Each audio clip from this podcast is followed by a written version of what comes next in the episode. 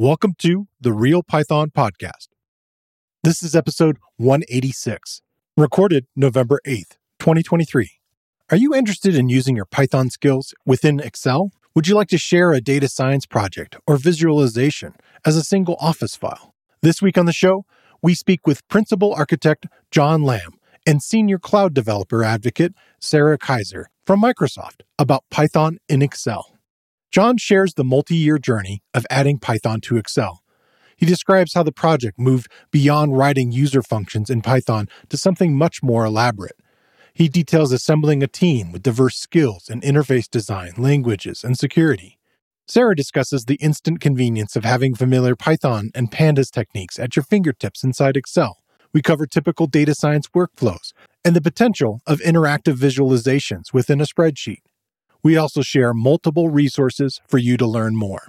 Note, Python in Excel is currently a preview accessible by joining the Microsoft 365 Insider program and selecting the beta channel. All right, let's get started.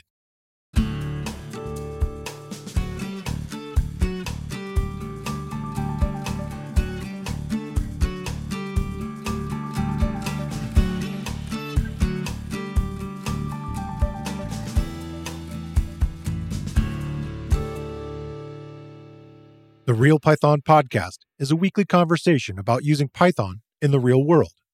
My name is Christopher Bailey, your host. Each week, we feature interviews with experts in the community and discussions about the topics, articles, and courses found at realpython.com. After the podcast, join us and learn real world Python skills with a community of experts at realpython.com. All right. So this week I got a couple guests coming in from Microsoft. I first want to introduce Sarah Kaiser. Sarah Kaiser is a senior cloud developer advocate at Microsoft and somebody who I met at PyCascades this year, but I uh, haven't had quite had her on the show yet. We've been kind of playing a little bit of a email tag or something. so do you want to explain a little bit what you do there, Sarah? Yeah, definitely. So I'm a cloud developer advocate which basically means I get to play with all the cool new stuff as it comes out, break it, and then tell people about it. so right now, my background is in kind of research software and quantum computing stuff, but I really enjoy trying to explore how we use Python to do data science, machine learning, uh, research, kind of anything in that sort of genre, if you will. So also lots of Jupyter notebooks. I, I, love me Jupyter notebooks. But yeah, yeah, so. yeah, yeah, we talk about them so much here. That's great. Mm-hmm. And we have John Lam, who's a principal architect at Microsoft, and you are largely responsible for what's going on here today about uh, Python and Excel. Can you explain a little bit about that?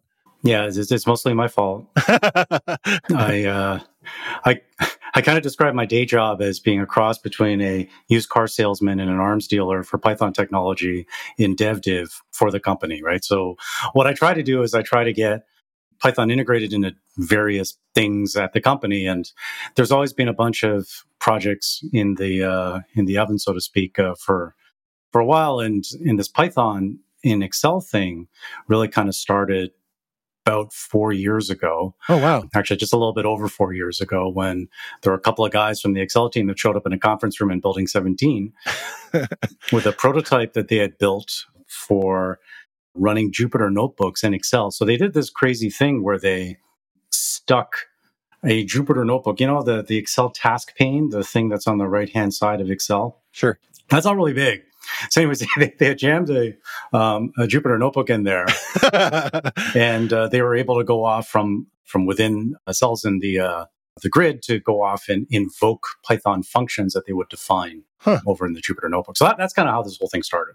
You know, I haven't heard that term dev div. Uh, what does that ah. stand for? So that's developer division at Microsoft. So that's the part of the company that builds all of our um, development tools. So VS Code is probably the most famous thing um, that comes out sure. of uh, DevDiv, of course, Visual Studio, and then there's uh, there's of course GitHub, right? So all of that stuff kind of lives inside of the the DevDiv organization. Okay, yeah, thanks. And so what's nice about having you both here is we can kind of talk about multiple sides of this project and talk about sort of applications and things and ways to use it. And Sarah, I think you've actually done a couple videos and a couple explainers on, on some of this, which I'm excited about. And you come from the data science side, which I definitely see this as a, a tool for people to do that sort of stuff, uh, exploring data inside of Python and Excel. So how's your experience been so far, Sarah? It's been honestly a really cool thing. When I first first heard from my my manager, like, "Hey, you want to try out this new Python in Excel?" I was like, "Sorry, what?" I mean, I I use Python. Like, what what's wrong with my Python? but as I kind of got to play around with it and saw some of the the design decisions and stuff that John's team had been working on, I don't know. I, it seems it's I started to see why it was pretty cool and why I got excited about making, you know, some some videos and and tutorials and stuff around it. But basically, you know, when you're working on data science, whether it's like in an academic context or maybe in a company or even me who's like scraping through my home assistant data logs like all of my temperature loggers and stuff. Yeah. You know uh, sometimes i just want to get to something really quick. I don't want to have to like you know i try to do the right thing when i start a new project of creating new python environments you know make sure yeah. i don't put everything in base and then be sad later. So being able to open an excel spreadsheet which is kind of like what you do from early school, you know, some of the first kind of data, Babby's first data analysis that you learn when you're doing stuff in school, high school, whatever. Yeah. I'm opening the CSV file. And so, like, to be able to kind of go from that, like I said, I like Jupyter Notebook. So I really like the kind of graphical interface data exploration sorts of tools. Yeah. And the interactivity. Exactly. You know, I can, I can see my data. I can kind of like see how the transformations change it and so like yeah basically this kind of felt like getting a 2d grid of a jupyter notebook that from my standpoint was also really easy to share. And i think that's kind of one of the biggest things that from my perspective coming from the python side of things like i feel like i, I know excel I am definitely not an Excel power user as sure. I am watching more and more videos as YouTube tells me more and more things about, you know, Python and Excel. You're not ready to join the uh, the league or whatever uh, and do the oh competitions. yeah, like I yeah, there there are like some really cool competitions that people do. Yeah, no, it's so wild. The stuff people do in Excel is amazing. It's always fun to see how people kind of really dive in and make their tools like the coolest thing ever. And so like I'm excited to leverage that whole it, it's like a huge new community that you can kind of work with and communicate with with your python stuff that you're familiar with. Yeah. But now you kind of have like an additional language. I mean it's not a literal language but you have it's an additional platform or language that you know yeah. everybody can understand. I have a background in data science that's kind of real mixed. I, I kind of got into python pretty late. I was an, a, a sql guy. Uh, i was doing a lot of that stuff in banks and then I, I joined a marketing division inside of a bank and they were I was like, okay, I got to learn Python here. And I was building kind of automation tools, but they were sort of an R versus Python house. And they would go back and forth between the two. And I didn't care. I was still learning everything. And so I did a lot of R and a lot of stuff in uh, studio. And I kind of got used to seeing the data, if that makes sense. And I feel like often in Python, there are lots of times where people are working with data and not really seeing all of it at once. They're very often just seeing like head, you know, and just seeing like, you know, just parts of it or doing a describe or something like that. And I, I was more used to like more of the Excel side or the SQL side or whatever, where I was like able to like sort entire things and so forth. So I can really see from a data exploration side why you know this is exciting for people maybe from both sides kind of to look at. It's like oh i get these nice tools from what i get in python but i also like somebody who you know is a python user maybe they like using excel as that you said like initial mm-hmm. way to look at data. Um, i you know i still do it from time to time. It's one of the easiest things to do is just toss a csv into excel. So that's actually really kind of neat and i do like that idea. So maybe we should talk a little bit about some of the under the hood stuff like how how does that work that you can like you say create this workbook then and then potentially be able to just share it with somebody else? What's sort of you know i i think some people might have some of the background but let's start with say nobody knew anything about it at all. Like what what's being leveraged in order to to make that happen? I, I think john would be probably the person to, to add here. Yeah the it's a interesting kind of solution that we we landed on to to build this thing. Some of the key things that we cared about in the design of uh, the feature really was making sure that it was really really simple to share stuff. Okay, and right because that's fundamentally like. I, I think about Excel and documents in general as a collaboration medium for people, So people work together on documents and sharing the documents, however they do it. You know, maybe they pass it by value or they pass it by reference. You know, both both of those things should work. And when somebody else opens the document, they should be able to change something and have the Python stuff recalculate, right? So that was a key design point of this thing because of the importance of sharing, which is why we landed on a design where all of the Python executes in Azure. Okay. Inside of a container. And so the way it works is each user has their own container that's dedicated for them. So any and all workbooks opened by that that user will open inside of the same um, session, if you will, right inside of that container. Okay. Python is a first class language inside of the grid, so it's a peer of the Excel formula language now in in this uh, in this feature. So that means that you you know your your Python formulas participate in the automatic recalc stuff inside of Excel. So it can depend on other Excel cells. It could contain Python or Excel formula language expressions, or it, it, in its own right could be depended on by some other cell inside of Excel. So that, that works extremely well because you get the automatic recalc stuff. It's different, for example, than say Jupyter, where everything is manual and there is no automatic recalc or dependency analysis between things, um, which again is a strength of Excel. And, and by being a first class language inside of the grid, it gets all of that nice niceness for free as part of the design. Another way to kind of think about it is it's kind of like two dimensional Jupyter notebooks is, is a way that we've kind of described it in the past. Okay. You know, you can imagine that for your own sanity, you should probably structure things a certain way inside of the, the workbook. So one thing that's important inside of Python is to be able to define before use your variables.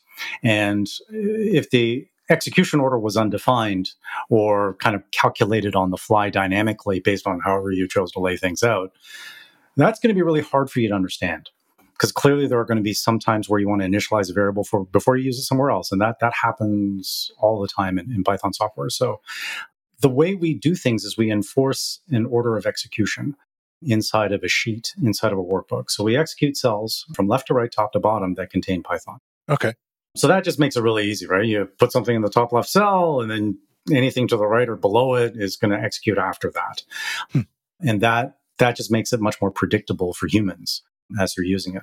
But one of the cool things that you get out of that is imagine that you, you can kind of imagine that a column of cells inside of Python is kind of like a Jupyter notebook.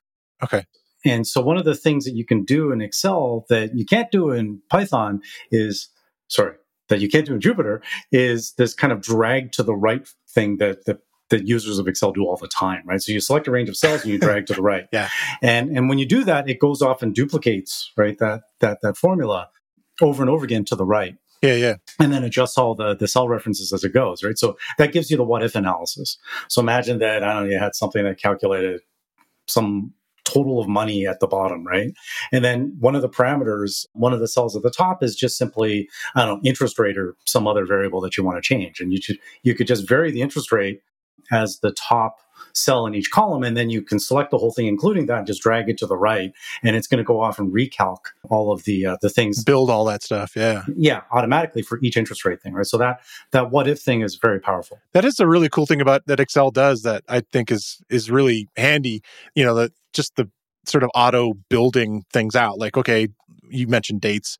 Uh, we were talking earlier. that's something that's kind of neat that you can kind of do, or you know, just even just like counting. yeah, things are going by certain factors that that isn't something with the physicalness of it. I mean, yes, you could write some kind of function that does it or something like that. But the uh, the idea of just using it with a mouse has got this intuitiveness that that's kind of neat. So this is not getting in the way of that at all. It sounds like.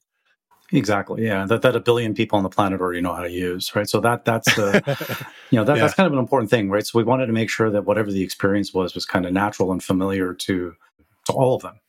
Yeah, I want to talk a little bit about uh, when I did my first little two month ago, sort of like, okay, let let me play with it. I I mm-hmm. wasn't able to get it running on my machine. It was not in you know kind of waiting my my turn yeah. in the developer queue and i uh so I watched a bunch of videos and I kind of watched people work and I felt like it's kind of a bit of a dance the way that I thought of it that you would highlight maybe an area of a sheet and say, okay, this is the, the information that I want. And then you could say, I want to turn this into a data frame or I want to move this into sort of Python. And then it sort of becomes a Python object in a way. And then in reverse, once you've kind of, you know, created your Python workflow and, and written out what you want it to do, you still have that sort of object there. And you then decide, okay, I want to put it back into a Excel as an object again. I, I forget the terminology, but I thought that was kind of an interesting dance. You're kind of going in and out of it a little bit. And that kind of goes back to what you were saying of the idea that it calculates all of that and then, you know, lays it out. And then if you were to update things, then you have to wait a moment for it to kind of go to the Azure cloud instance and then recalculate and push it back down. Uh, is that a good way of describing this sort of thing? I, again, I called it yeah. a dance, but yeah, no, I, I think you you've done a great job of just kind of describing the the model that we tried to create for this thing. Okay. The the model was really intended so that again it's it, it goes back to the it should be natural and familiar to an excel user right? Because we really kind of intended this thing to be kind of like an excel first kind of experience where it's less about python and more about excel right? But we're going to kind of enrich um, excel with python instead of enriching python with excel if you will right? So okay sure. And so the idea was was that ranges are a natural thing that people use all the time in Excel. They'll select a range of cells. Yeah. And oftentimes these are two dimensional um, ranges of cells as well. So the natural thing for us to marshal that as into the, the Python process is a pandas data frame, um, which is which is what we chose to do. Okay. So when that that range of cells materializes on the other side, we it's it's already a data frame. And uh, we have a special function that, that we've created, which is the XL function, right? The letter X and the letter L. And you can just pass in a string, which is the range. And that that that's just a valid cell reference from Excel. And we will do the right thing. If it's two dimensional, it's automatically a pandas data frame coming out the other side. Okay. If it's one dimensional, is it a NumPy array then, or does it become?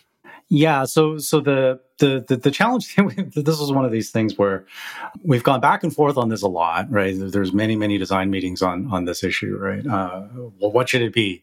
Should it be a list right? So should the, originally it was should the two-dimensional thing be a list of lists? Should a one-dimensional thing be a list right? And of course a, a, a zero-dimensional thing a single scalar value rate will just be a scalar on either side. And what we decided is the this, the thing that probably made the most sense, and after lots of consultation with pandas experts and other folks, we, we landed on on the fact that it's going to be by default a, a one dimensional pandas data frame. Okay. Right. So it's always a data frame when it's a multi dimensional thing.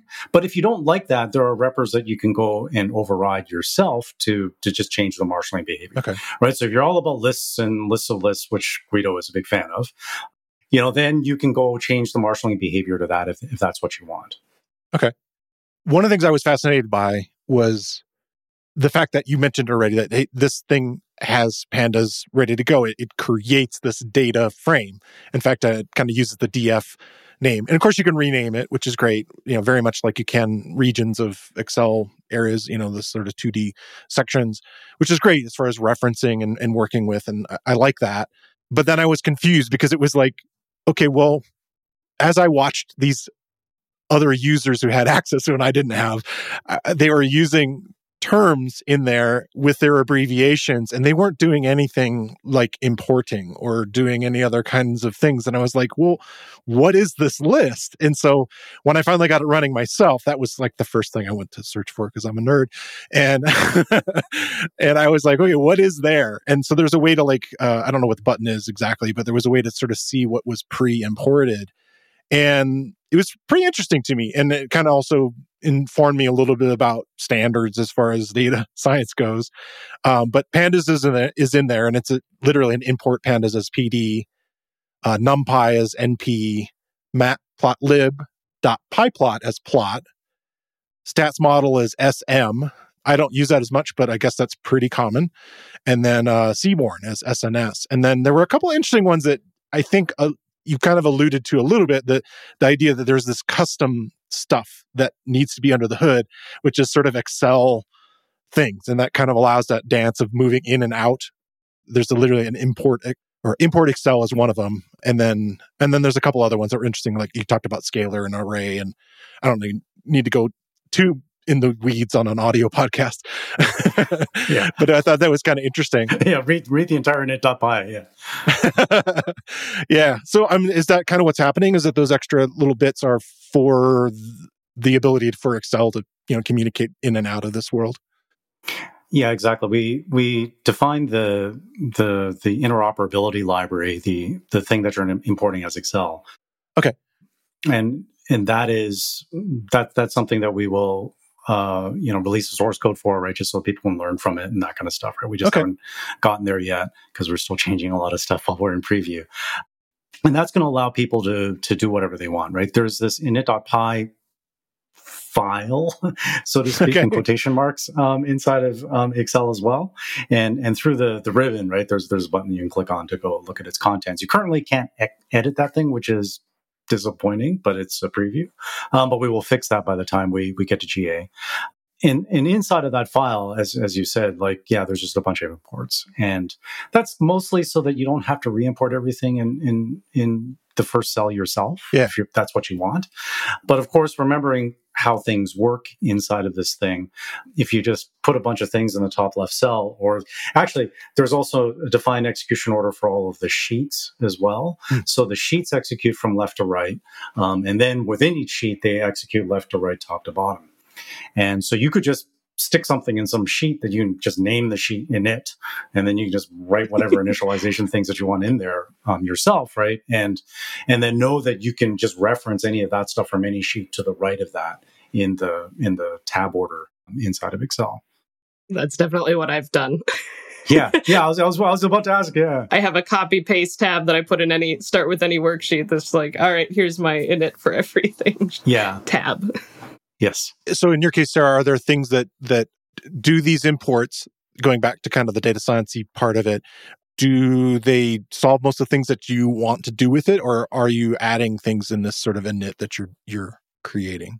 honestly the the default ones pretty much cover i would say you know 80 to 90% of what i you know just naively would use for stuff okay usually uh i'm trying to think the um, sometimes uh, importing like scikit-learn usually it's the machine learning stuff okay. that uh, probably is not set up by default for resource uh, loading times and stuff yeah. so yeah that's usually that's usually the ones that i you know have now in my personal init uh, sheet but yeah honestly like what is in that kind of default conda environment that's running on on azure really does cover I mean, unless I'm working on an incredibly, you know, specific, you know, this is geospatial data from specifically this model of a thing that has its own package, then yeah, I'm probably going to go do something else. okay. so one of the things that I, I, think you alluded to a couple times uh, is this idea of shareability, and that's definitely one of the champion things about Excel is the idea that you can create this Excel sheet or workbook or what have you and and you know give it to anybody else. How does this change that for users? Like in the sense that if i were to create something and my wife maybe doesn't have a 365 kind of thing set up and so forth and i send her this workbook what are kind of limitations there that that she would run into? I don't know who want, want to take this yeah, I, I, can talk about this because this is you, probably know the current status of this better than me, John. this is a complicated thing. So, just to get one thing out of the way, this will be a paid feature um, down the road with details of okay. how much and and and and how you have to pay for it. You know, to be to be determined. Um, still, it's similar to how the Copilot things are going to be uh, like yeah, a, exactly. an additional fee on yes. top of your 365. Okay, exactly. And so we we like to talk about makers and takers. Um, makers are the people that kind of construct the, the, the the spreadsheets, and the takers are the people that kind of use the, the, the things that the makers create. Okay. And the the thinking right now is that, and what we think in terms of organizations, right? So it's going to be a little bit more challenging for people that aren't inside of organizations. But let's let's say that inside of an organization, you've got some set of people that are paying for these things. They can go create um, a workbook and they can share it with other people. And so there's going to be a, a, default entitlement for people that even if they're not paying for the feature, that they're going to be able to recalc. Okay. Right. So that, that's the big thing, right? So right. the thing to remember is opening a workbook doesn't trigger any recalc whatsoever, right? Because workbooks never calc on a file open. It's only when you change a value. It's sort of frozen in a way, right? Exactly. Yes, and and it's cached all of the, the the, results, right? They're just stored in the in the workbook. Right. So when you open it, you'll be able to see all the, the values and all that stuff. It's only when you change something in the workbook that triggers a recalc, and then now all of a sudden we got to go bring some Python execution into the picture on Azure. Right. That amount of recalc will be quoted for people that aren't paying for it, right? Okay. And Again, TBD the details of what that quota is going to look like, but it's going to be reasonable. Um, I thought it was going to be just read only, so that's no, that's interesting. Yes, that, that, that's okay. Good. Yeah, okay. I, I, think that's really important to really deliver the value um, because everybody had to pay. Just you know, it, it, certain people should have to pay in in you know for the for the feature, and then other people should just be able to kind of consume the works that right. that the others have uh, created in the first place. Yeah, I like that idea. Of the creators and you know consumer kind of thing or whatever uh, yeah. in a way but having that ability to makers and takers. Yeah. Makers and takers. That's good. I like it. Yeah. All right. Cool. That answers a bunch of questions i have on that. That that's it's really interesting because it reminds me of times where you know uh, i've received really large spreadsheets again working at a bank with or really huge workbooks i should say that are multiple sheets and kind of going into it. And and you kind of wonder sometimes you're scratching your head is this up to date you know like and, and needing to kind of hit the recalculate button. And i feel like that isn't quite the same in this sense that you're not necessarily having to press something to to recalculate. It's sort of just doing it um, unless you have no internet then then you it's i think pretty obvious what you get. It's like i think it shows like nothing or I, am trying to remember what it showed when i uh, saw a demo of that well, we, we have a new feature in, in, in the Excel that has the, the, the, the Python feature. And, and Excel has the, I don't know what we're calling it, stale cell feature, I think is what we're calling it. And okay. so if a, a cell, so another thing to remember is that there's lots of configurability in Excel. So there are a set of users who like to work in what we call manual recalc mode. You have to press F9 to trigger a recalc. Yeah, yeah. In that, it's right? faster, maybe. It's faster, especially in large workbooks in, in, in, particular. You know, sometimes you're just changing a bunch of values and then then recalc. Yeah. Right. But the problem is you you've now changed a bunch of values and you don't know which cells are not valid anymore. Right. So you'll just have to recalc. Right. But with this new feature, those cells are going to be grayed out. Okay. If uh, if they have dirty values, in other words, values that need to be uh, recalced in order to make them current with the changes in the in the sheet. So we think that that's going to be. I have a hypothesis, and I'd love to ask Sarah if this is the way she thinks this as well. but our hypothesis is that most people will use that mode by hopefully by default, simply because it just makes the experience snappier, right? Like we there's, there's lots of optimizations we do the calculation. We haven't done a lot of the optimizations yet on the on the Python calc, and so we think that this this kind of dirty cell mode is just going to be give people a better experience all, all up, right? You get to know the things that you need to recalc and you get to determine when you want those things to recalc, not just on every edit, which is what happens by default. Yeah. Okay. Yeah. No, that definitely was one of the first things when when the flag for that feature came out was one of the first things I turned on because I definitely was kind of running into that scenario, especially with some of the machine learning libraries reloaded. Like if I was just changing some plotting options, I didn't need it to like recalculate everything. Yeah, yeah yeah so it, it, took some time. So i really like where you know some of the those options that you have because i've also gotten jupyter notebooks quite frequently that have output cell like people weren't doing you know san- sanitizing it i guess properly. So they would be ex- executing in different orders. And so some cells would actually have been executed with different. Yeah. So like mm-hmm. you know i always try to like do full wipe and rerun. But you, I never wanted to make that assumption. So like having that compromise of both, I can control, you know, it's not it's not uh, automatically doing it eagerly. I can still choose when it goes, but I also have visibility on what is out of date. Yeah. So like Okay. I can, you know, or someone else who's looking at it, like the the fact that, you know, I can send a share link and have multiple people, you know, like you can have multiple people editing a Word document or an Excel sheet at the same time. You can have multiple people ex- editing these Oh. Excel ah. sheets with you or like you know when i say share like when we say share it's not just like oh you can view the document all of the same things that you could do in excel or an M- m365 sort of document you can do and so like you know i think that's kind of one of the holy grails for a notebook like experience is that co-editing thing which you know some some notebook front ends have some don't but like being able to all right I, I just pulled this data file off the server you know hey we don't work in the same office because we're remote but like let's both hop in here.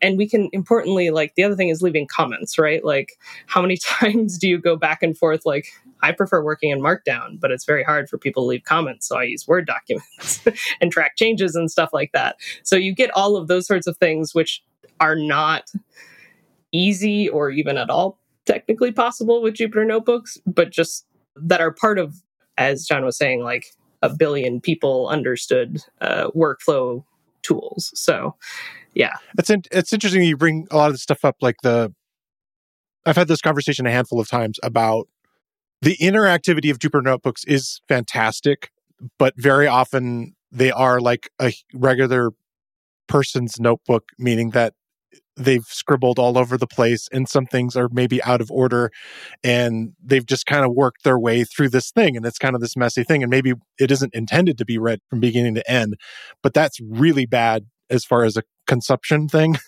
for another person.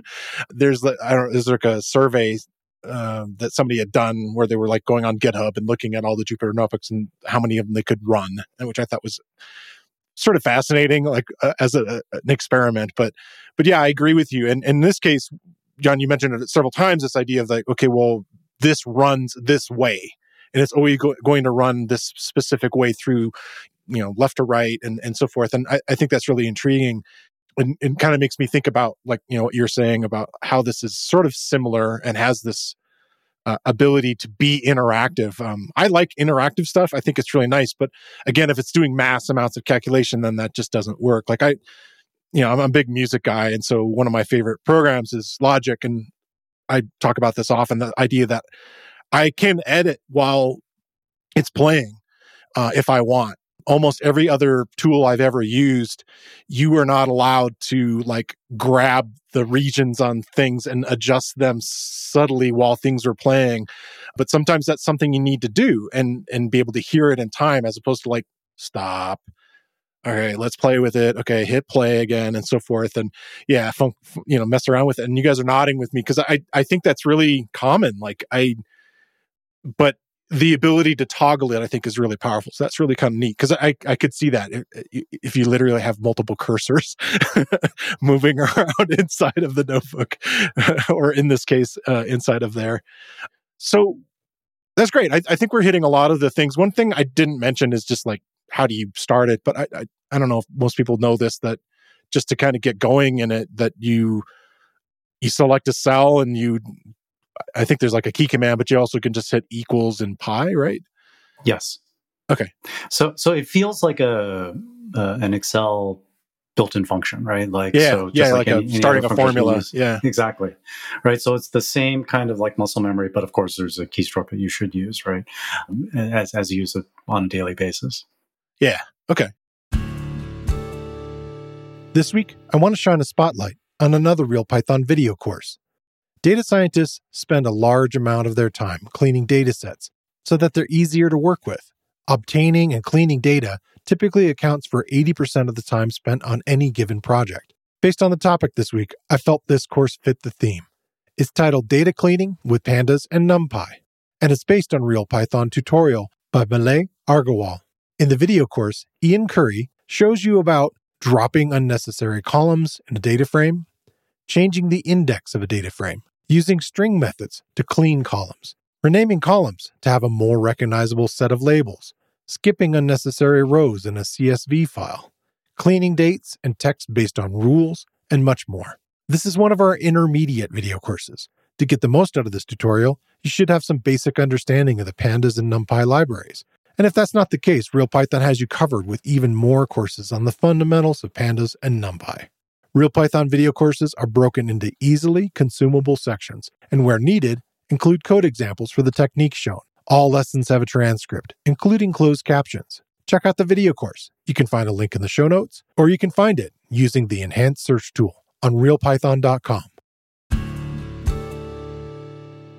That's interesting. Like, did we hit most of the reasons why why this exists. I mean, we talked a little bit about the history of the project, the, mm-hmm. the, idea of like four years ago, this kind of idea being brought to you and and so forth. Um, who are there other players in the team that you would want to mention that are like key and, and involved in it? it? Sounds like John, you're pretty pretty deeply involved in, in getting this going. But are there other people? Because I, I meant I saw this note from uh, Anthony Shaw who helped get this set up for us. Which thanks again, Anthony.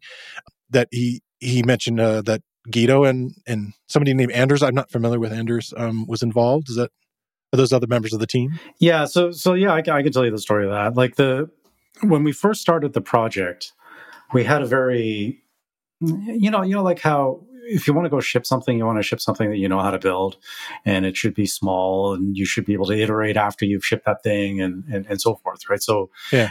originally, it was a very conservative target that we we targeted for the feature, which was, can we just allow people to write functions in Python and call them from Excel, right? So we call these features user-defined functions okay. in the Excel um, parlance, and that's the thing we thought we were going to go build. And that's really straightforward. We know how to do that. But when we pitched this to, to management for them to fund it, we gave them some options. And then we had like this really crazy one, um, which was, yeah, let's just, let's just shove it into the grid and we'll put Python in the grid, not outside of everything, right? And you just call the, the stuff as if it were just like any other function inside of Excel. So you're literally presented like A, B, and C, like all these different options to them? Yeah, exactly. Right. You know, like small, medium, large. Right. And we, we figure, ah, well, they'll, they'll pick the conservative one and we'll fund that. We'll ship that and we'll, we'll do that quickly. But they have, didn't do that. They picked the most ambitious one, which is the, let's put Python into the, the grid. Wow. Thing. And that, of course, just terrified me. Um, because at the time it was there was like three of us and a few other folks like kind of on the side, right? There was no design team, there was none of this um, spun up at the time, and and so I panicked. And and what I do when I panic is I write lists of questions. And uh, so I wrote this document four years ago, which are a list of questions, technical questions that we would need to answer if we were to go build this feature. And okay. that list had about 100 questions on it. I think we solved probably about 80% of them or so by now, I think. But that list of questions said, oh, we need to get smart people engaged in, in building the, the, the feature so what we did was we kind of put together like this all-star design team of people. Um, so of course Guido was in, in in developer division. He had onboarded. In fact, I was his onboarding buddy um, at the time when he when he showed up in, in DevDiv. And one of the first people I introduced him to was Benoit. And Benoit runs the Excel team. And this was like because okay. I've always had this crazy idea in the back of my head. This was long before the project was greenlit. You know, and I, so I remember Guido looked at that and says, "That that was that that's crazy, right? why, why would anyone want to go do that, right? So he was like a skeptic from the beginning, and and then fast forward a little bit of time, right? So so you know John panics, writes down a big list of questions, and then did the Avengers Assemble thing and gets a bunch of smart people. So so of course I invited Guido. He he said graciously accepted. We also had a number of other folks, uh, Steve Dower, who uh, I think you've had on the show before. You know, I, I recruited Steve onto the effort as well. Irit Katriel, who had just recently joined Microsoft at the time, another Python core developer, brought her on board. Okay. So he had a lot of Python expertise that way. But then I also need another guy uh, to act as uh, what I call my taste maker. So that that's a guy that knows absolutely nothing about, maybe not absolutely nothing. He he would claim absolutely nothing, but doesn't know much about Python. But that's that's Anders Hejlsberg, and, and Anders is the designer of multiple languages: Object Pascal, Turbo Pascal, Object Pascal, Delphi, wow. C Sharp, and TypeScript, right? So uh, probably one of the more illustrious language designers um, in the world. And his job was to make sure we didn't do something stupid. Uh, and in fact, there was a, there's a good story, which if I remember to do it later on, right, where we were about to do something stupid, and he you know the that, that was worth the, the, the price of admission for for bringing Anders onto the team.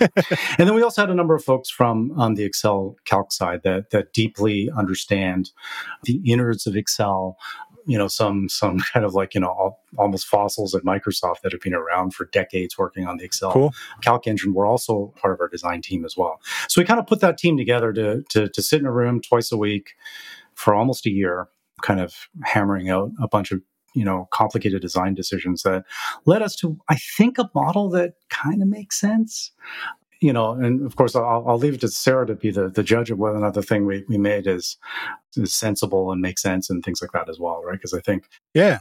we were rather, you know, there was always like that, that when we launched this thing back in August, there was, you know, just a lot of hand wringing at the beginning, right? Like, did we get it right? did we screw this up? Are they going to hate it? Or are they going to love it? And, and so forth.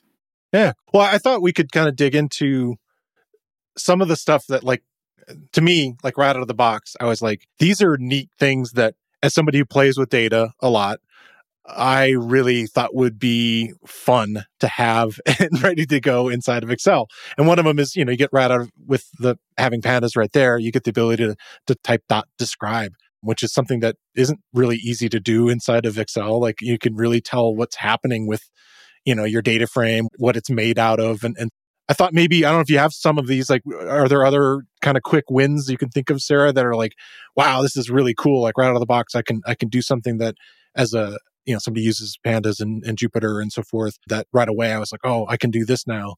Can you think of some of those?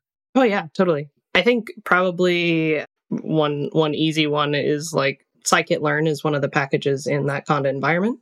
So like just being able to take some data and you know build up a a regression model for it and be able to just kind of take some of those, you know, easy pretty elementary at this point because everything has gotten very complicated but you know Sure. just being able to forecasting the basic kind of ml tasks which i'm sure people can do in excel i feel like it's not as easy as here's two cells that are like you know create my tokenize my data and you know run the regression Yeah, yeah. uh, in you know 100 characters or less sort of thing so i think some of those tasks if i'm kind of thinking from the standpoint of what would i do in a spreadsheet like obviously i, Yeah. I can do those things in, in python or wherever else but like those would be traditionally i think really hard tasks for that another one that i i really like because i i'm I worked as a kernel developer at Mathematica for a while doing visualization design. Okay. So I, I like my plots.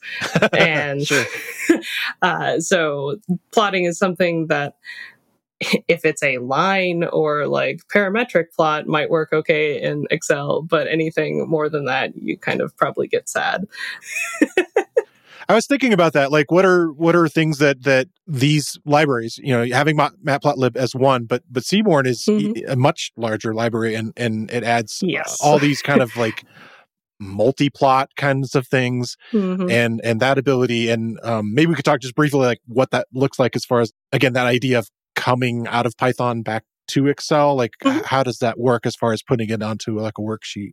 Yeah. So, I mean, yeah, it's really nice to be able to use some of the like advanced stats visualizations, like some of those hex heat map sorts of things. Uh, and for me, from an aesthetic standpoint, being able to programmatically like set uh, something I ended up doing in one of the first notebooks I was playing around with this is like you can use some of the interactive elements in Excel, like drop downs and stuff. So, uh, I was wondering about that. technically, it's part of the data validation feature. So, if you say this cell can only be one of these entries in a list, okay. you can then use that as a parameter into other functions. So I basically made a GUI where I could like select parameters to my matplotlib config Okay. and just quickly check and change things. So, you know, until I got something that looked nice. So It sounds almost dashboardy in a way, like uh, it, it, uh, uh, Yeah. outside of like normally dashboards require you to host them and do all this other kinds of like other Mhm. stuff, and it's so much nicer to like some somebody in Excel. And I, that's something I created a lot of too visualizations, and I was always kind of mhm. like I want the end person not just to go, oh, that's nice. Um, I want them Yeah. to be able to like touch it and like move it around. so that that's great. That answers that question. It's something I'll probably have to play with. plotting, basically. okay, cool. Yeah, and and importantly, by having that execution environment not local to my machine or something like that, they can actually change it. And you know, the okay. being able to have that interactivity that is an invitation to them that doesn't immediately start with, "Well, what version of Python do you have installed?" um, or "Please spin up right. this Docker container" or whatever. Um, well, yeah, I couldn't host anything where I worked. It was like it was so frustrating. It was like mm-hmm. I I I was just I would go crazy, and it's like um, Linux is not an approved operating system, and it's like okay, well can I do Docker? we haven't decided if we can even do that. I was just like, oh my God, like I can't, how am I going to share anything? Oh, come to my machine. yeah, and I just yeah, get tired was... of that. So that this sounds like a really great solution for that. So neat. Yeah. And that and that's part of like there's some good stuff in the docs and and John can probably speak more to, but part of uh, working with Anaconda on this such that that execution environment in the container on Azure is a Conda environment that has security implications. So, like, I also worked at National Labs, where basically exactly what you were saying, we couldn't do anything locally. yeah. We couldn't, you know, which basically means people will do that anyway, and then, you know, ask for forgiveness later. But, you know, if you start with something that, you know, maybe it isn't exactly the same way someone would do it, but like meets 90% of what they want, that'll be an easy win both like for the user and for the company who's trying to keep yeah yeah yeah. company or research data from ending up on someone's like chromebook or something. Yeah do you want to talk a little bit about that john? Like what were the security concerns that that were involved in what you were creating here I had a whole section in that that document was like the hundred panicky questions I wrote at the start of the project, right? That was um, devoted to the security stuff. So yeah. So the way we run things is we run them inside of uh, an AC Azure Container Instances container okay. on Azure. That that container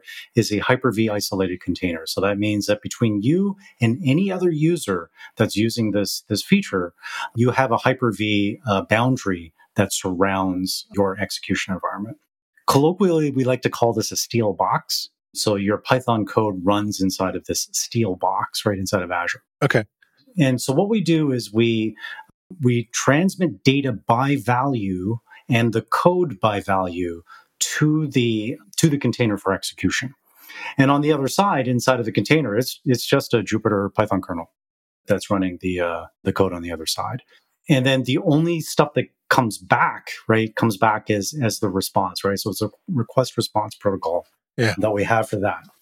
And the the code that runs in the container, there is no outbound network access allowed um, from that container, right? So that there's no opportunities, for example, for a rogue library to go and exfiltrate data, you know, off premises, right, from your from your workbook. Okay. So that set of things, while it is restrictive, it really allows you to just kind of like open a Python workbook, which is very different from not so long ago when people had lots of Excel macros inside of their Excel workbooks and the the scary dialog box that would pop up that says you trust this and all. You'll notice if you use a feature, we don't have any of that stuff. Okay. Because we're secure by default. We designed it to be. You don't have to trust Tom from accounting. You're, you're... exactly right. Yeah. but because all users look at that that that dialog box is, and they read the text as being, "Would you like to work today? Yes or no?" yeah. And you know, nobody says no. I don't want to work today. So, so they always say yes. So it's it's it's a very poor defense. Yeah. So so because of all of these things we kind of put into place with the the cloud execution, we get a bunch of things that kind of all line up in the same direction direction. We get the guaranteed sharing of stuff. We we have the the confidence. We, we give people the confidence, right, to open a workbook knowing that it's not going to steal their data or destroy their machine or, or something else. Right. And and that just really encourages people to just go off and just use the feature and and I think that that those were kind of really important things on the the security um, side of things. We get people complaining about it all the time. Yeah, you don't have to do too much searching to go. Why is Microsoft doing this? Why can't it run on my machine? I own my computer. Why, why you know? But if I were to turn around and ask you the question, like, how would you share? Yeah, yeah. Right? Like, when was the last time you wrote a Python program on your machine, walked over to some other random person's computer, and just copied that Py file over and just ran it and it worked? Right? Yeah, no, we talk about it constantly. So I, I think that's mm-hmm. really great. And yeah, having met lots of compliance officers and uh-huh. uh, people inside law firms and inside of uh, oh, yeah. uh, banks and things like that, um, this sounds like this could probably get the sign off on those documents that they, they love to have to get filled out every year. so, yes. let's talk about what it's not because I think some people I'm going to I'm to throw my wife under the bus. Sorry. She'll never listen to this. she might actually.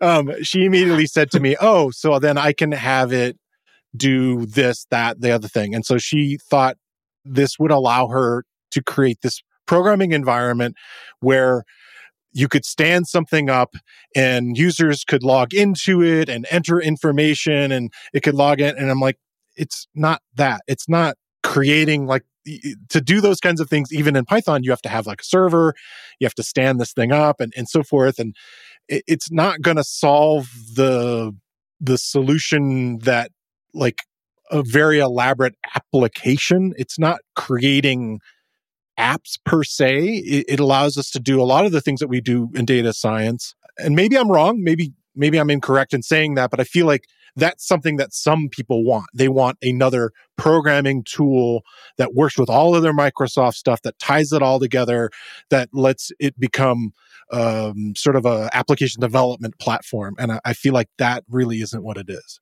There's I, I, don't know about that, right? Like, like I think that in one, my, my my more kind of fevered dreams of where this this project could go in the in the future, you know, and I've told other folks this is I think that what we're building is because oftentimes we get this question is this a VBA replacement? Right. Right. Are, are you replacing VBA in, in, in Excel?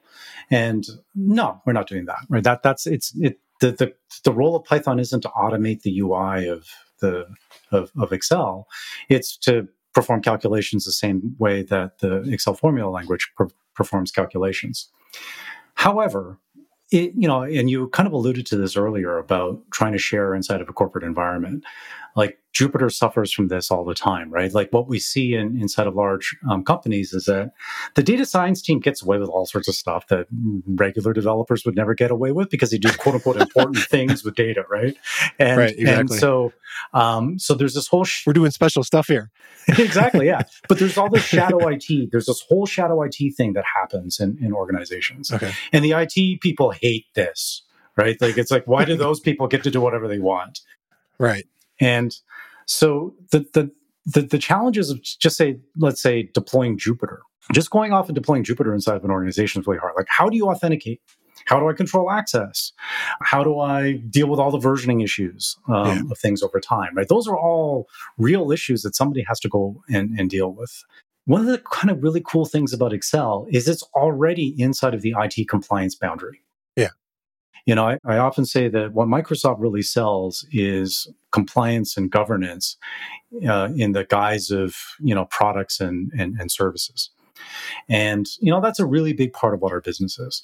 And yeah. so because Excel is already inside of the compliance boundary, by being able to add Excel and to secure Excel at that, not Excel, sorry, Python at that yeah.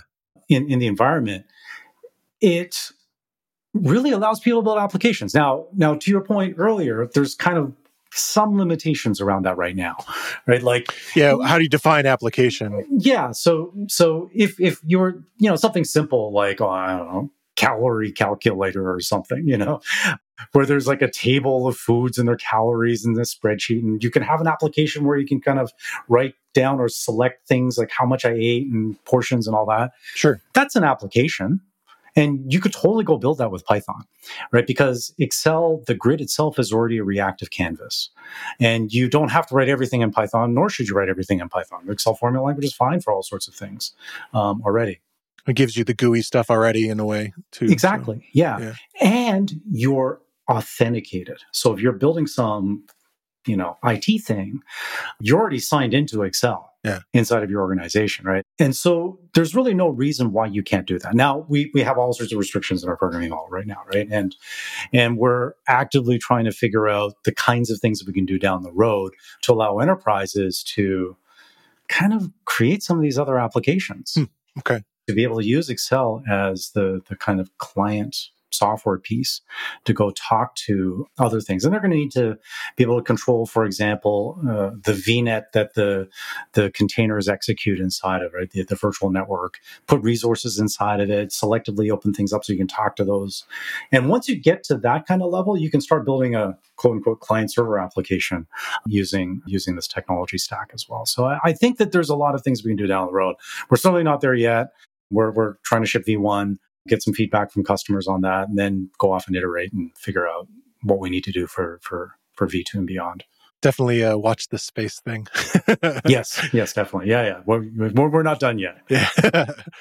Sarah, are there other things that you are kind of excited to be able to do inside of here, inside this uh, environment that Python is adding to your Excel experience? Yeah. I mean, I think the well, one of the demos that I, I really like that I'm working on is making a Dungeons and Dragons like game state, like your game master sort of wow screen, but then also being able to use the because there's always this problem of like, you know, I can track things on paper. Sometimes I have like a whiteboard to show people like here's, you know, the order that you're taking turns in and stuff. But I can share like with the sharing bit here, I can share like a just one sheet or one section of a sheet to show just the public information that I want to show to the players so they can have that up on their machines, you know, for playing remotely and stuff. Interesting. But I can still, but I don't have to like duplicate that and be like, oh, shoot, sorry, that was from the last battle. But I can have the whole monster manual. I have it like, you know, that I can roll die and generate parties, you know, like enemy parties that they can fight against. And I want to try and figure out how to do some like machine learning, like I did do some cool stuff like correlating different properties of the different monsters in the monster manual to like are the big ones always evil? Like you know some some fun stat stuff like that. So like you know, I, I'm really excited at kind of trying to find some of those weirder edge case, like, yeah, we can all do like financial forecasting and stuff. That's, we, we, know Excel's good at that. I don't think anyone needs to, to, like, we know that.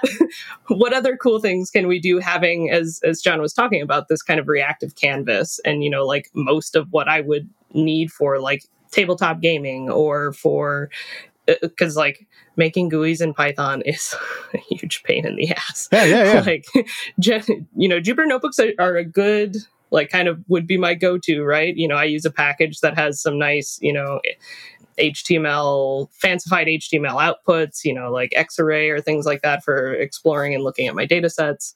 But just to be able to have, you know, fairly easy and quick to customize here. You know, when I update my data here, here's my, I have had it where basically I make a sheet that's like my, my summary stats that you know I can grab and do a bunch of different things, but see it all like in a couple different tables with the plots embedded.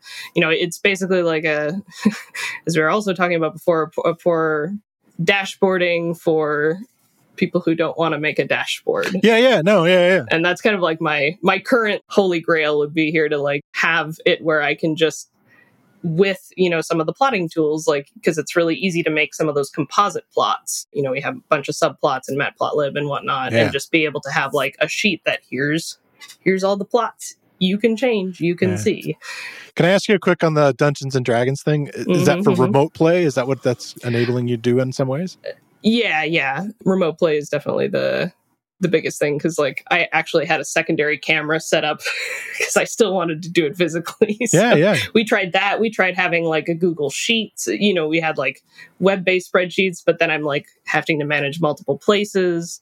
You know, maybe I want things to auto calculate and populate from these parties that I'm generating. I don't know. I that's cool. There are some cool Python packages for you know like that have a lot of the information from the generalized game rules, you know, the that are published. But that saves save you some effort, yeah. well, yeah. So, but it's it's been really fun to kind of play around and see what I can. And also, oh, the one I was gonna, I was trying to remember from before. Yeah. Obviously, you can work with data that's like in the sheet directly. Like that's kind of would be, you know, you open a CSV, the data's right there in this the sheet. But because of uh, what we were talking about before, you know, sometimes I would get data by like downloading it from the web and you know, you go to there's a GitHub repo that has it somewhere and then you would download it. Yeah. You can't really do that here because you don't have that external network access. Okay. So, yeah.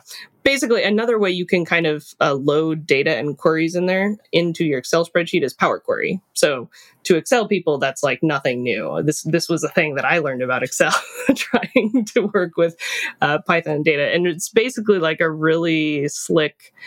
You know, you, you choose from your menu of where your data is. Is it is it a web link there? So that's basically like if you had web based data Okay. that you wanted to pull into your sheet, you can't really do it from like you, you know any sort of like web connection in the python kernel but you can pull it in with power query and so that's how i was getting like Okay. all the magic card stats or whatever that i was pulling Nice. in Yeah. or sql databases basically any of the places where you might have data and it's it was just a really you know from, from a python experience i was like this is a really nice way to kind of pull this all in and then it gave you a really nice i think one of the things i liked the most was as a part of that excel package that you know is how i refer to you know you can refer to the data in the in the python cells Yeah. you just get there's a name for that query and so i could just call it that name i don't have to like keep referring to a selection of cells or something like that Yeah. I like that. Yeah. Yeah.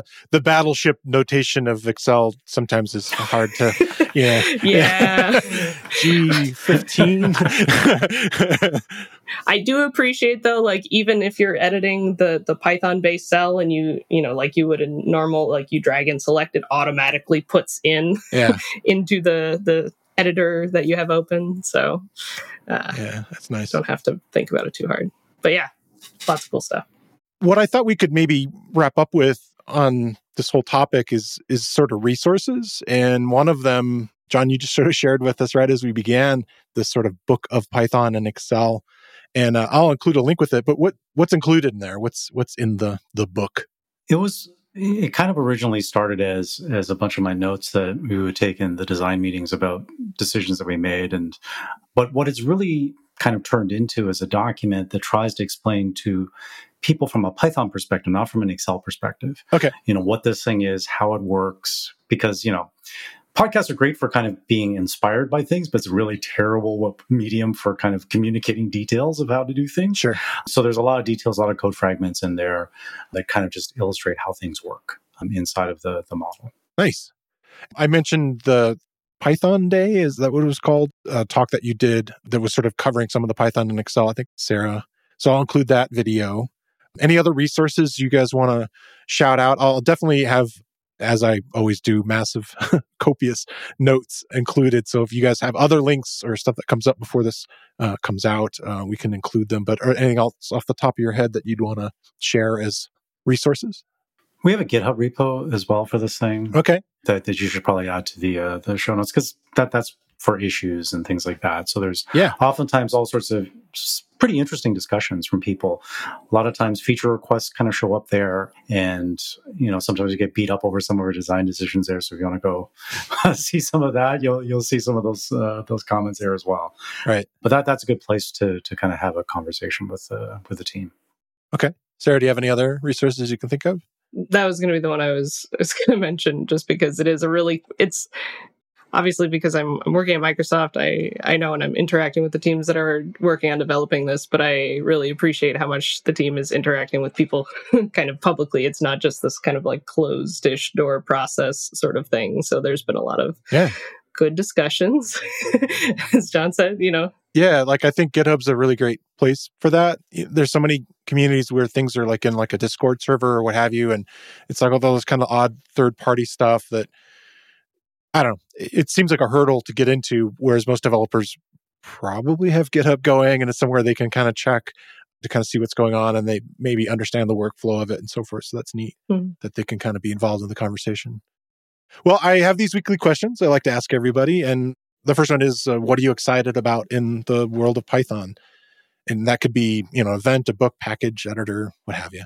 I think the two things I would call out one, PEP 703 is fun fun and spicy. So that just got a i think kind of conditionally approved but it's the idea that the gil will be optional yeah. for python moving forward. So like from a core infrastructure standpoint that's always been something from like a data science perspective not being able to you know having only one subinterpreter or interpreter that could have the gil definitely limits performance and why we've seen a lot of packages kind of go to you know, using the CAPI and calling out to Rust or, you know, whatever other sort of acceleration frameworks yeah. to to make core Python faster. So the idea of like removing that requirement and just like what I'm both here for the for the uh, tea, the drama, and also the what possibilities this might actually bring to you know yeah it's one to watch yeah bringing some of those uh, making core like pure Python sorts of packages faster, or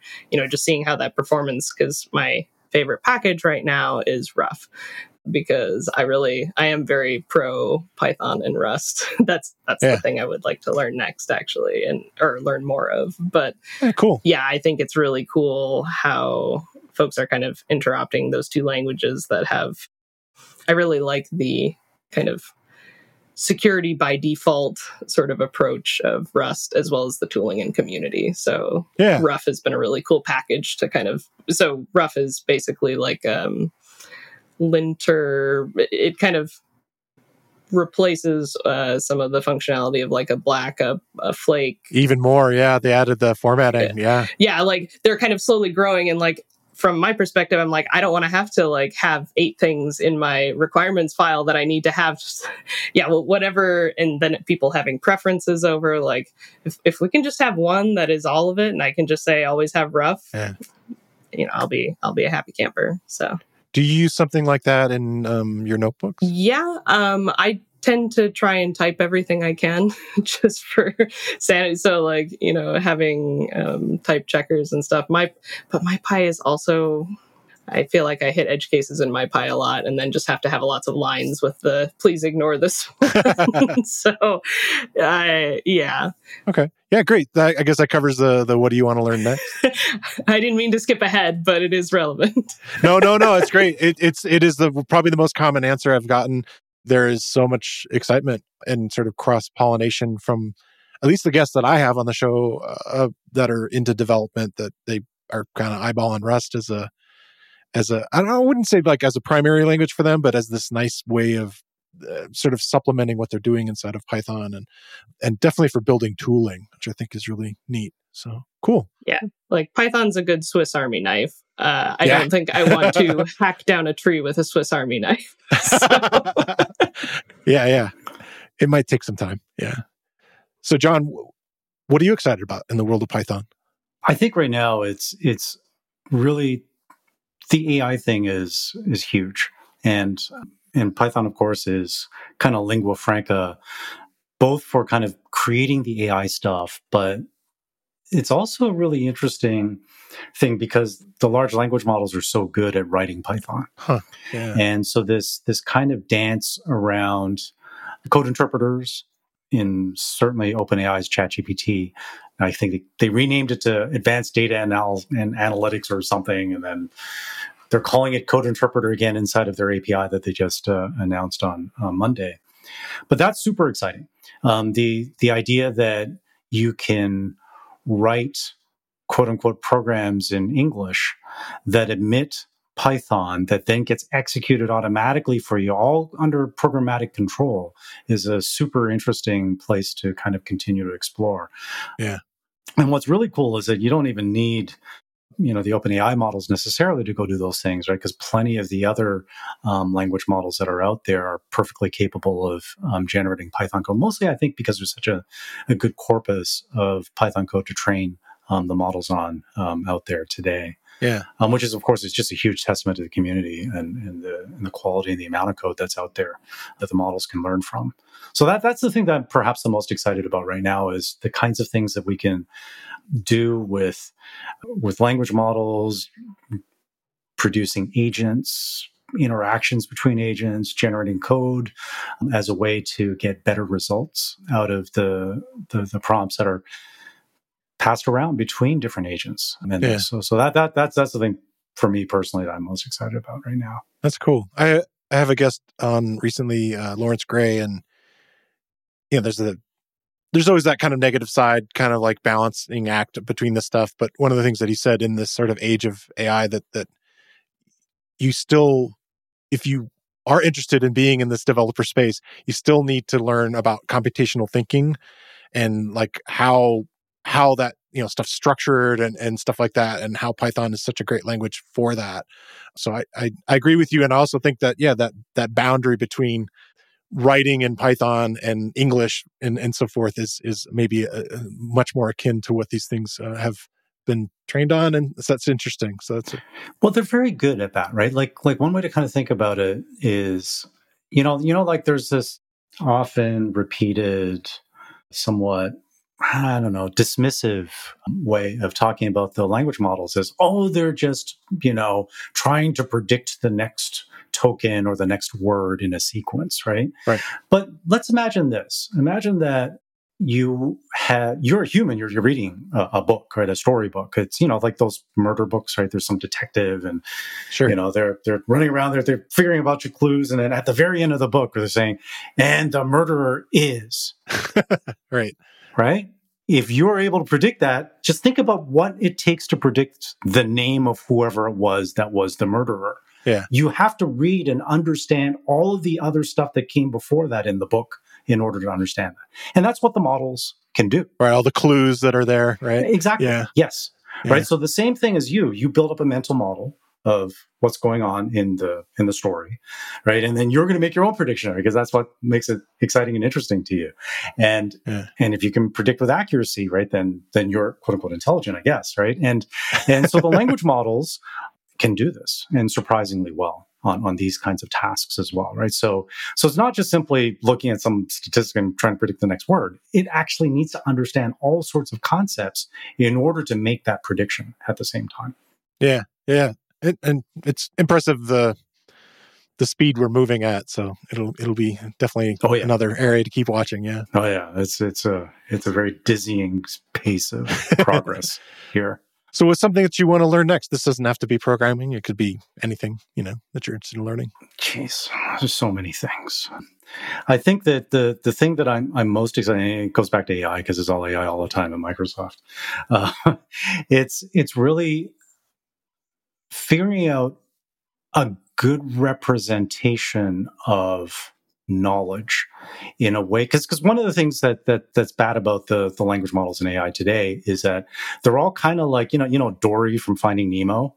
You know how Dory's yeah. like, who are you? What are you following me for? And she can't remember anything. exactly.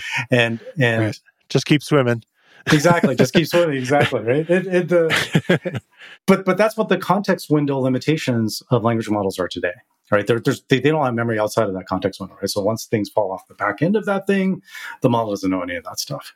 So, you know, imagine that just just working with the models today, it's it's highly limited that way. You have to kind of like load all of the context into the model in order to do something interesting or useful with it. So the the the notion and the idea about adding memory to um, the models, hmm. and in particular uh, memory in the the kind of way that humans kind of have memories. So and and figuring out what the right representation of that memory needs to look like, right, is, is something that I'm very um, excited to kind of dig into, uh, certainly over yeah. the holidays. Yeah. Okay. Cool. So the last question is, how can people follow what you guys are doing online? Uh, you guys are kind of in different areas, somewhat. Uh, Sarah, how can people follow the work that you do online? I am pretty much mostly on Mastodon at this point. so okay. I found a lot of the other kind of scientific Python developers hanging out there, but I'm my very first internet username is crazy, the number four pi as in pi 314. Okay. So I'm just I'm still keeping I'm rolling with it. I don't see a reason to change That's it. Good. But it's it's that at Mastodon uh okay. XYZ. We'll put it in I'm sure we put it in the show notes. Yeah, yeah. But, uh, that sounds good. Yeah. yeah. All right. Yeah, that I'm on Mastodon. That's like my main way. Nice. Conversations. Um, I would leave things on Twitter and no one would ever like respond to me. yeah. And I have actual back and forth with people on Mastodon and uh, and the, definitely the Python community kind of drifted there. So that's been actually really kind of nice. So mm-hmm. So, John, how can people follow your work online? So, so I'm I'm the, the contrarian here, of course. Right? I'm I'm still on Twitter, and okay, I you know like every now and then I'll say something somewhat intelligent on Twitter, but but most of the time I lurk. Sure. Um, but I'm at John underscore Lam um, on on Twitter. Okay, John and Sarah, thanks so much for coming on the show. It's been really fantastic to talk to you. Yeah, thanks so much for having us. yeah, thank you. Right, this is this is super fun. I always like to kind of talk about the cool things that, that we have going on here. All right. Well, we might have to schedule an update once uh, once we learn what's happening and what's new. it's not done yet. I'm, I'm, excited. So, yeah, there's there's plenty more to come. All right, sounds good. I want to thank Sarah Kaiser and John Lam for coming on the show this week. And I want to thank you for listening to the Real Python podcast. Make sure that you click that follow button in your podcast player. And if you see a subscribe button somewhere, remember that the Real Python podcast is free. If you like the show, please leave us a review. You can find show notes with links to all the topics we spoke about inside your podcast player or at realpython.com slash podcast. And while you're there, you can leave us a question or a topic idea. I've been your host, Christopher Bailey, and I look forward to talking to you soon.